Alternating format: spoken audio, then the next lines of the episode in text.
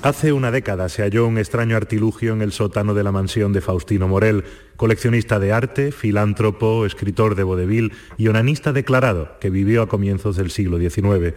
Se desconoce la fecha de construcción de dicho aparato, su fabricante, motivo e incluso función. El radioscopio. Hay mucha más ciencia de la que crees.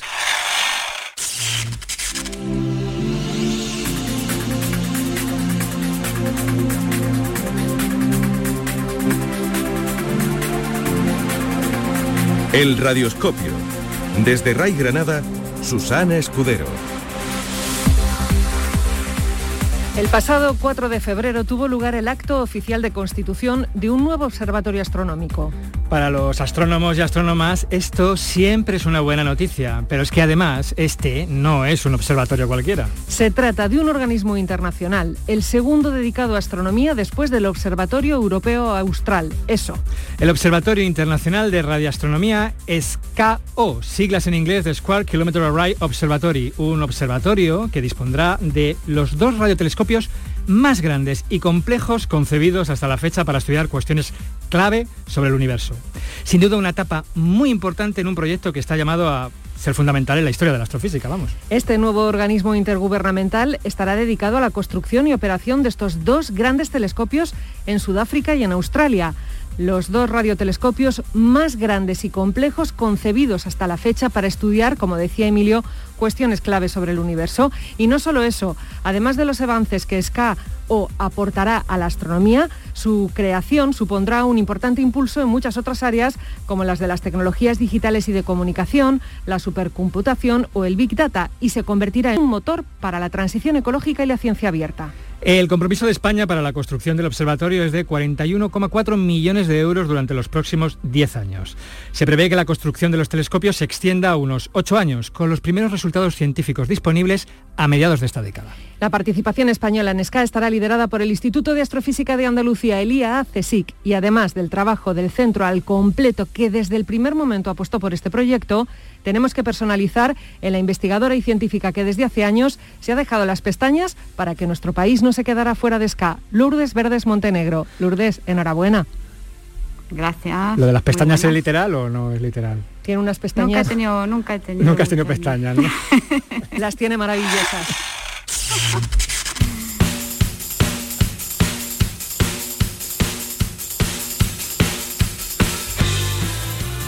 Hola, muy buenas y bienvenidos al Radioscopio, el programa de ciencia de RAI, un espacio que es posible gracias al aparato que le da nombre, el radioscopio, con el que hacemos cosas prodigiosas como viajes en el espacio y el tiempo, miniaturizaciones, proyección de pensamientos, en fin. Quien maneja el radioscopio es el astrónomo y responsable de divulgación del Instituto de Astrofísica de Andalucía, CSIC, Emilio García. Hola, Emilio. Hola, Susana, ¿qué tal? Hola a todos. Venga, que lo quiero saber ya todo sobre SCA. Comenzamos. Desde Ray Granada, el radioscopio.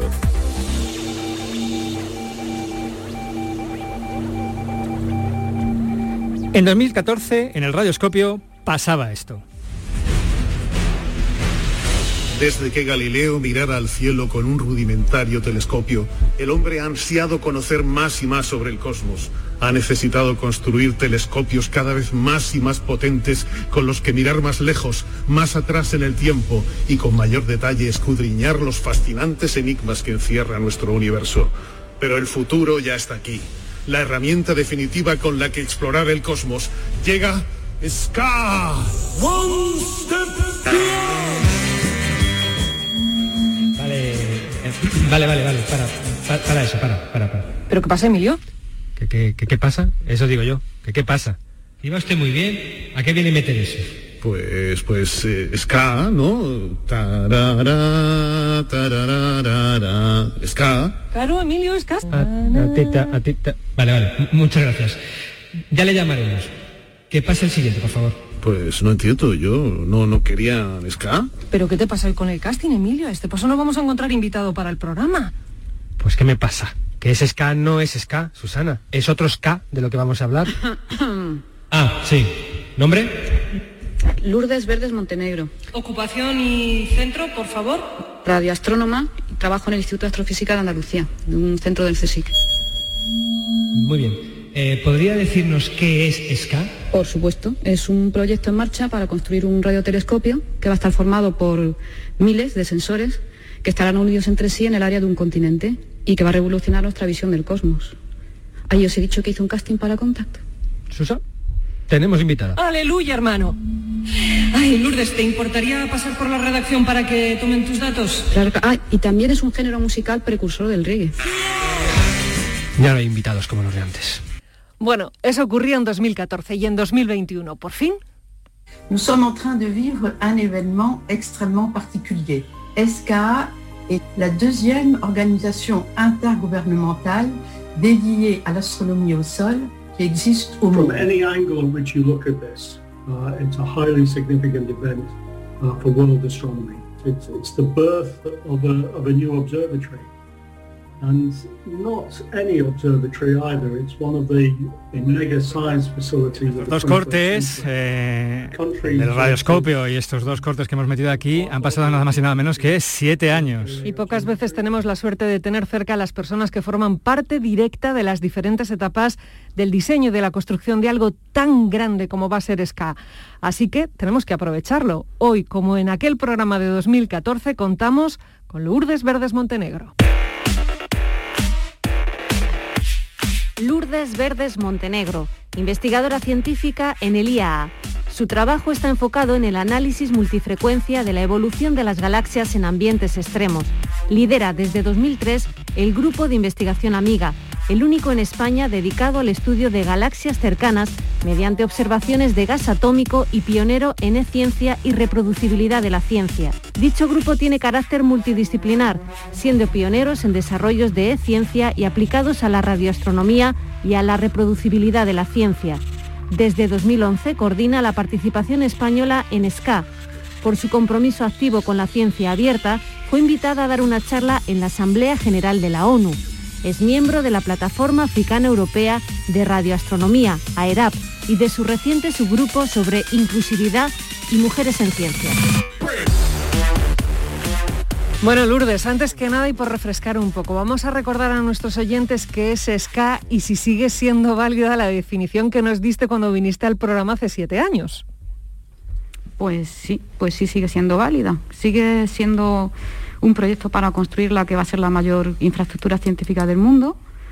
Y mm, aunque en 2014 estábamos apenas empezando los consorcios de diseño, que ya acabaron su trabajo, eh, ahora ya está todo preparado para construir lo que será la primera fase del SCA. Y recordando un poco, como, como decías, pues vamos a tener ahora, vamos a, vamos a empezar a construir para que haya 133 antenas en Sudáfrica, que se van a unir a las 64 que ya existen en, en MERCAT, que es el precursor sudafricano, el telescopio precursor sudafricano de, de SCA. Y en total van a ser pues unas 200 antenas que van a extenderse unos 150 kilómetros. Luego el proyecto se extenderá por todo el continente africano, como ya contábamos en, en 2014. Esto va a cubrir parte de las observaciones, las observaciones que si te las digo en megahercios y en gigahercios, lo mismo suena un poco más raro, pero son las frecuencias intermedias en centímetros, pues desde 2 a 85 centímetros. Y luego en Australia, pues se van a construir eh, 502 estaciones, porque estas, antenas son distintas, son de tipo dipolo, imagínate como la estructura de, si le quitaras a un paraguas eh, la tela, ¿no? esas varillas, eh, son para frecuencias bajas, o sea, longitudes de la onda altas entre 85 centímetros y 6 metros. Entonces se van a hacer 512 estaciones, cada una con 256 de estos dipolos y extendidas eh, unos 65 kilómetros. Sigue siendo eh, pues cinco veces más sensible que nuestro querido VLA de Contact eh, y sus equivalentes en, en otras, en otras frecuencias. Se han construido, fíjate que se han construido eh, telescopios precursores, tenemos más países implicados, o sea, sigue siendo válida la definición, pero han pasado muchísimas cosas desde entonces. Bueno, una movida muy tocha, como dice un amigo. mío. Exacto, lo, lo vamos a contar en este programa porque para eso estamos. Lourdes, eh, para que nos pongamos así como más en situación, danos esa cifra que a mí me encanta cuando tú explicas en charlas de divulgación lo que es SCA, lo que vamos a ser capaces de ver. Dices, vamos a ser capaces de ver si se emitiera en una televisión a no sé qué distancia. Dame ese dato para que veamos Ah, lo importante que va a ser cambiado. SCA. Eso- Ha cambiado. Eso ha ahora, vamos a ver más todavía, ¿no?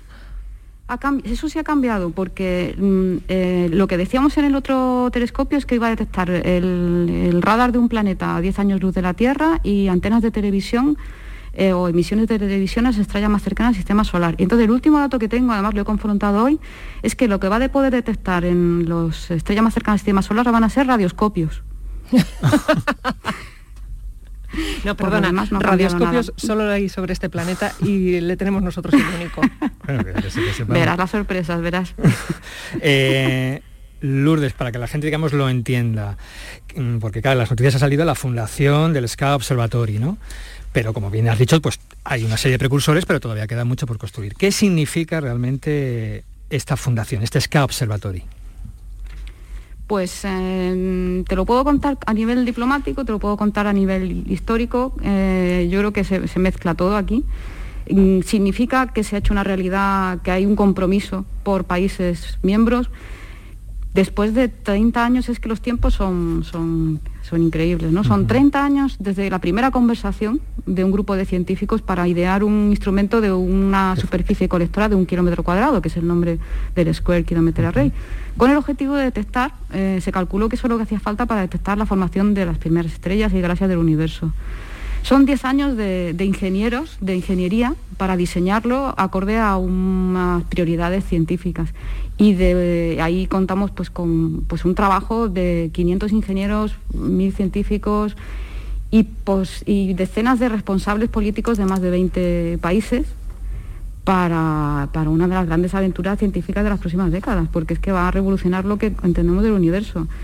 Eh, y supone un esfuerzo ya a nivel diplomático que yo creo que también es interesante para formar esta nueva organización, este nuevo tratado intergubernamental, esta organización intergubernamental, pues ha, hecho falta tres años y medio de reuniones entre delegaciones de países de los que iban a firmar eh, el tratado, que se firmó en Roma en marzo de 2019 pero que en marzo de 2019 se firmó pero no entró en vigor. Tiene que, era como una expresión de interés para que, siguiendo procedimientos en cada país, por ejemplo, pasar por el Parlamento, según cada país, luego se ratificara el pasado 15 de enero una vez que ya habían firmado pues cinco países, los tres países implicados directamente porque albergan infraestructura, Australia, Sudáfrica y Reino Unido, y Portugal, Holanda e Italia. Esto es, esto es lo que pasó el 15 de enero y el 3 y 4 de febrero que es eh, la, fecha que ha aparecido en todas las noticias, es porque ya es cuando se reúne el primer consejo y se aprueban las políticas,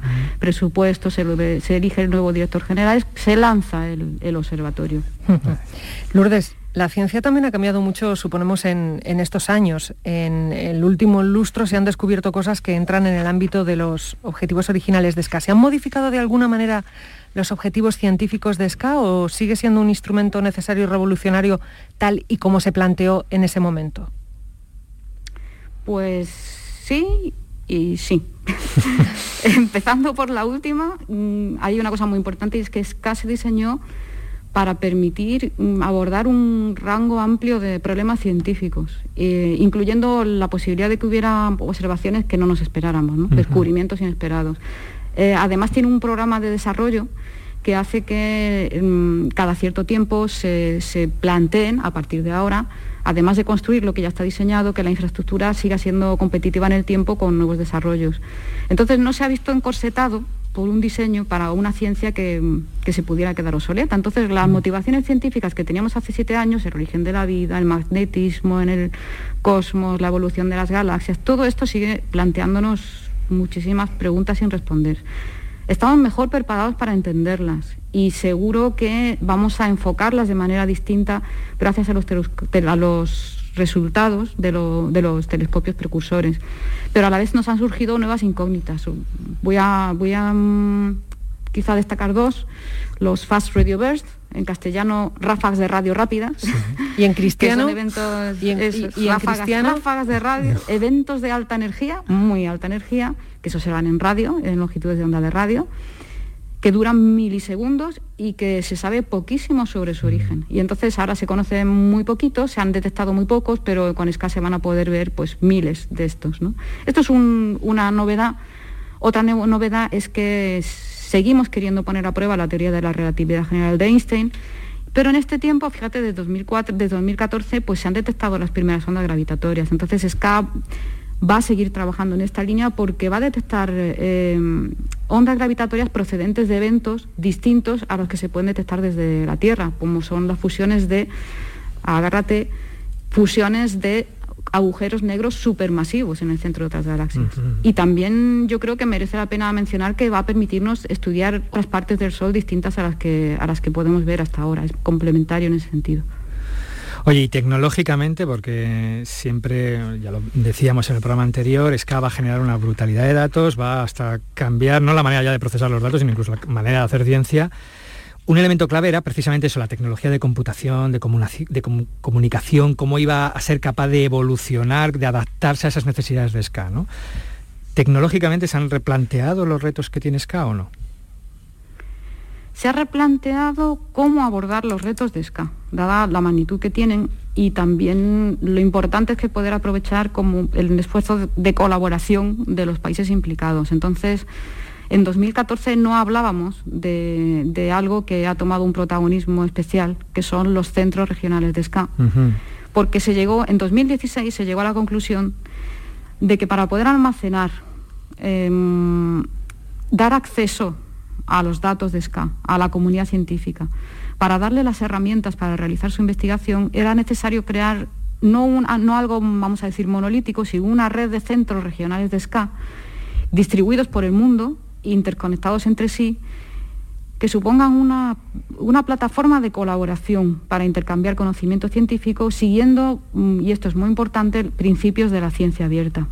Esto es una aproximación nueva, una que no es nueva, pero sin embargo se engancha en lo que ya es más reciente, es que siempre se ha planteado en SCA el objetivo de, dar suministro a su infraestructura con energías renovables. Entonces aquí conectamos pues, con el Pacto Verde Europeo, es con iniciativas que ahora ya están en marcha a nivel pues, europeo e internacional por parte de, del planeta. Oye, déjame que te pregunte por los centros regionales de, de SCA, porque me, interesa mucho. ¿Sabemos dónde van a estar? Porque eso tiene que ser un también otro movidón, ¿no? Pues sí, eh, sabemos que van a estar en, todos los países que quieran, eh, digamos, eh, que, tomen la, que realicen los trabajos para, construirlos. Ahora empezamos a construir SCA, pero también tenemos que empezar a construir estos centros regionales. Lo más importante es que estén distribuidos para que podamos aprovechar pues, todo el esfuerzo de, la comunidad y todo el conocimiento de la comunidad. Y ahora mismo pues hay 14 países que están trabajando en iniciar o hacer ya prototipos de centros regionales de SCA bueno, España es uno de ellos, el Instituto de Astrofísica de Andalucía es uno de ellos. Es decir, aquí en Granada vamos a tener aquí en Granada estamos trabajando para hacer un prototipo y bueno, si se considera si se considera pertinente por parte de, nuestro ministerio, eh, que espero que sí, porque sería de un beneficio altísimo para nuestra comunidad, pues entonces tendremos luego ya un centro regional completamente desarrollado. Les parece increíble, pero desde que tuvimos la última entrevista ha habido cambios de gobierno, por supuesto de ministerio, un Brexit, una cosa que dicen que es una pandemia mundial, en fin. Detallitos, detallitos. Un largo etcétera de cambios, vamos a dejarlo ahí. Eh, ¿Cómo se logra mantener un proyecto como este, que necesita tantísima inversión a tan largo plazo? Pues, ¿cómo se...? Pues, Has hecho un suspiro pues ahí al principio. sí, porque... Había un momento ahí como... ¿Cómo te lo cuento yo esto? Pues, eh, pues yo creo que con, con, personas muy motivadas, que, tengan, que, tengamos un objetivo muy claro, que es entender el universo. Pero ¿cómo se logra mantener esa motivación? Porque esto es una carrera de fondo de muy largo fondo, ¿no? Y de mucha, mucha, mucho esfuerzo, mucha pelea, ¿no? Sí, sí, pero tú sabes, eh, tú sabes, Emilio, que los científicos nos caracterizamos por ser un poquito cabezones. Ah, persistentes, exactamente, sí, sí. Si alguien se creía que iba a decir listos, no, persistentes. Bueno, habrá, habrá muchos que son muy listos, pero sobre todo somos persistentes. Y entonces, entonces yo creo que nosotros miramos así muy lejos, ¿no? Eh, nos llevamos detrás a los ingenieros, que los ingenieros pues lo que dicen es pero ¿qué dices? Que vas a observar el origen del universo y que vas a analizar los datos del volumen que circula por internet, que quieras usar y con energía limpias. ¿Y, qué dice un ingeniero? Y una en África y otra, y otra, y otra en Australia. pero al final, al final, ¿qué dicen los ingenieros? Primero dicen, están locos, pero dicen, allá voy. Entonces es como una combinación de una comunidad que trabaja en la utopía, eh, que eso es fundamental, una gente muy práctica, que son los ingenieros, que son capaces de diseñar, unas empresas que se han motivado tanto por este proyecto que incluso se han autofinanciado, y toda esta colaboración entre comunidad académica, entre industria, que, que genera innovación, que genera cosas que van a llegar a la sociedad, pues yo creo que hace un cóctel que si lo presentas a los gobiernos, pues hace que cada vez haya más países que se quieran unir al proyecto. Entonces, esto impulsa pues en general las grandes infraestructuras científicas. Y en, España yo creo que se vio desde el comienzo que había mm, que participar en un proyecto de estas, de estas dimensiones tan, tan colosales, con lo cual pues el trabajar de manera conjunta con diferentes comunidades hace, y con el Ministerio directamente, que desde el principio ha sido totalmente receptivo y apoyando el proyecto, pues ha hecho que, bueno, pues que entre unos y otros nos hayamos ido apoyando y pasando épocas de crisis, pero aquí seguimos. Ya que estás hablando del Ministerio, lo apuntabas antes, eh, ¿cuál es el papel actualmente de España en este megaproyecto, Lourdes? Pues mira, fíjate que desde que hablamos, que porque cuando, cuando me puse a mirar con la fecha de la entrevista anterior, dije, pues, ¿qué, habrá, ¿qué ha pasado desde entonces? ¿no? Pues nada, ¿no? Como tú decías, nada. Y no, fíjate que en 2018 fue cuando cuando se tomó una decisión y, una, hubo una voluntad política que fue determinante para que, para que se adhiriera España a la organización del SCA, que es la que precede al observatorio que se acaba de, constituir. Entonces, em, se, ha, se, ha, sorteado presupuestos prorrogados, se ha sorteado cantidad de obstáculos pero en 2020, a final de 2020, pues eh, España empezó a negociar para adherirse al observatorio. Y esto esperamos que se haga realidad en, poco tiempo. hay que ver, nada más que hay que ver el tuit de, nuestro ministro diciendo, declarando este interés. Entonces, mm, yo creo que a partir de ahora lo que vamos a tener es eh, una etapa de estabilidad, quiero creer porque mm, y la comunidad, la comunidad científica en este tiempo ha crecido mucho en España. Eh, hemos pasado a tener más de 40 investigadores de más de 15 instituciones en casi todos los grupos científicos asesores de SCA.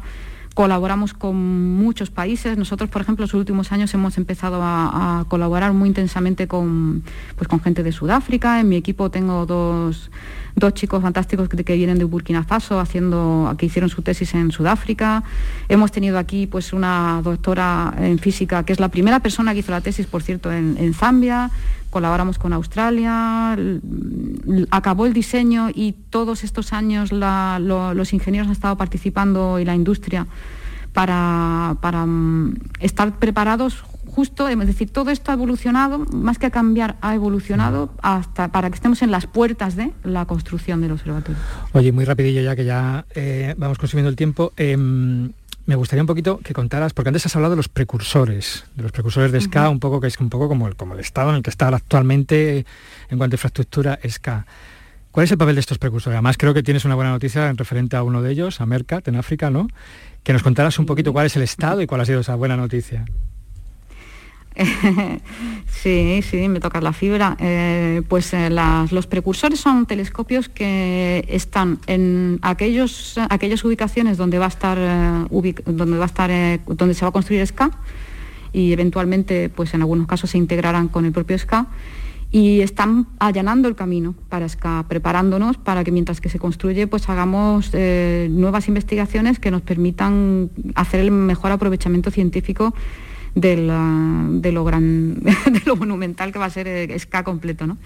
Entonces, uno de los que recientemente, mm, bueno, ya eh, terminó su construcción es Mercat, que es el precursor sudafricano, y además en, julio pasado pues lanzaron la primera llamada para solicitudes de tiempo de observación, porque sabéis que así es como funcionamos en astronomía, hay que solicitar tiempo de observación una llamada a la que se volcó la comunidad porque fue la primera vez que ya lo abrieron a toda la comunidad internacional. Y se vio, pues, el, como, como dice Mota, el ansia viva que, tenemos por, por ver Scal completo, ¿no? Entonces ahí, ahí me lancé, me pilló agosto, pero ahí mandé yo una solicitud y bueno, pues hace nada, hace una semana o esta semana, ya no me acuerdo, esta misma semana, eh, me me comunicaron que me habían dado, que era una de las 100 propuestas que habían seleccionado para observar. Porque indica que son muy competitivas, ¿no? pues enhorabuena. Son muy competitivas, sí, sí. Enhorabuena por ello, de verdad. Eh, muchas gracias, me hace mucha ilusión poder hacer la ciencia, sí. Exacto.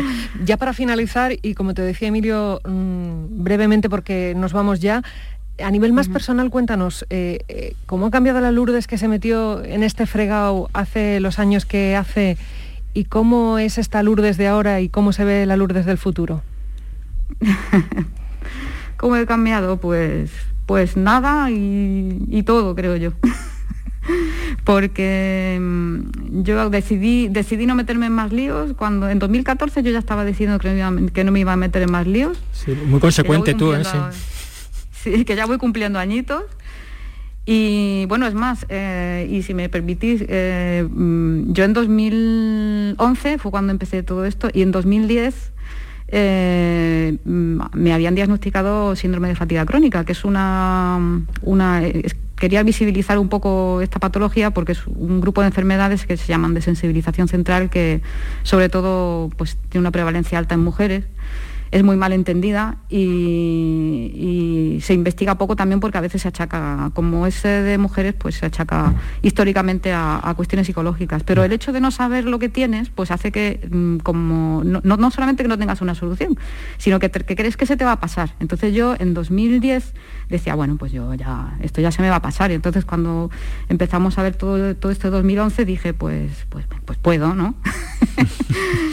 Y claro, en 2014 pues dije, pues eh, yo debería bajar el ritmo, pero mm, entonces yo creo que en estos años soy más consciente de lo importante de la salud. Eh, me tengo que controlar un poco el entusiasmo. Mm, antes de, antes de, hacer, de, tener esta, esta, enfermedad, pues eh, corría a fondo e intento utilizar las técnicas de carrera de fondo, como decía Emilio antes, y aplicarse algo como SCA.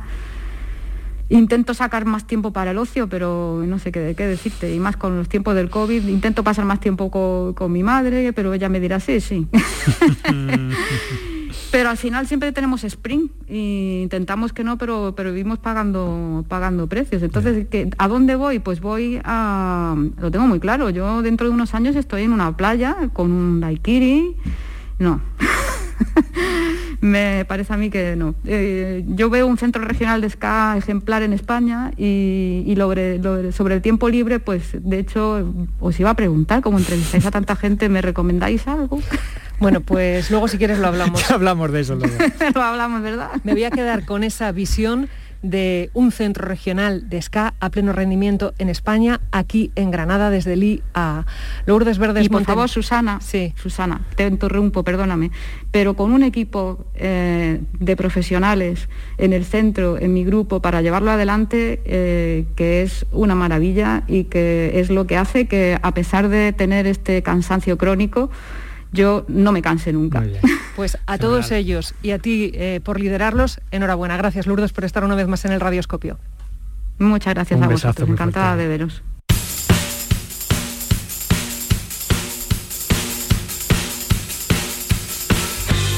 Pues nos vamos, este programa ha sido posible gracias a la realización de sonido de Sebastián López y de Antonio Barroso con el sonido en exteriores. Hasta dentro de 15 días. Adiós.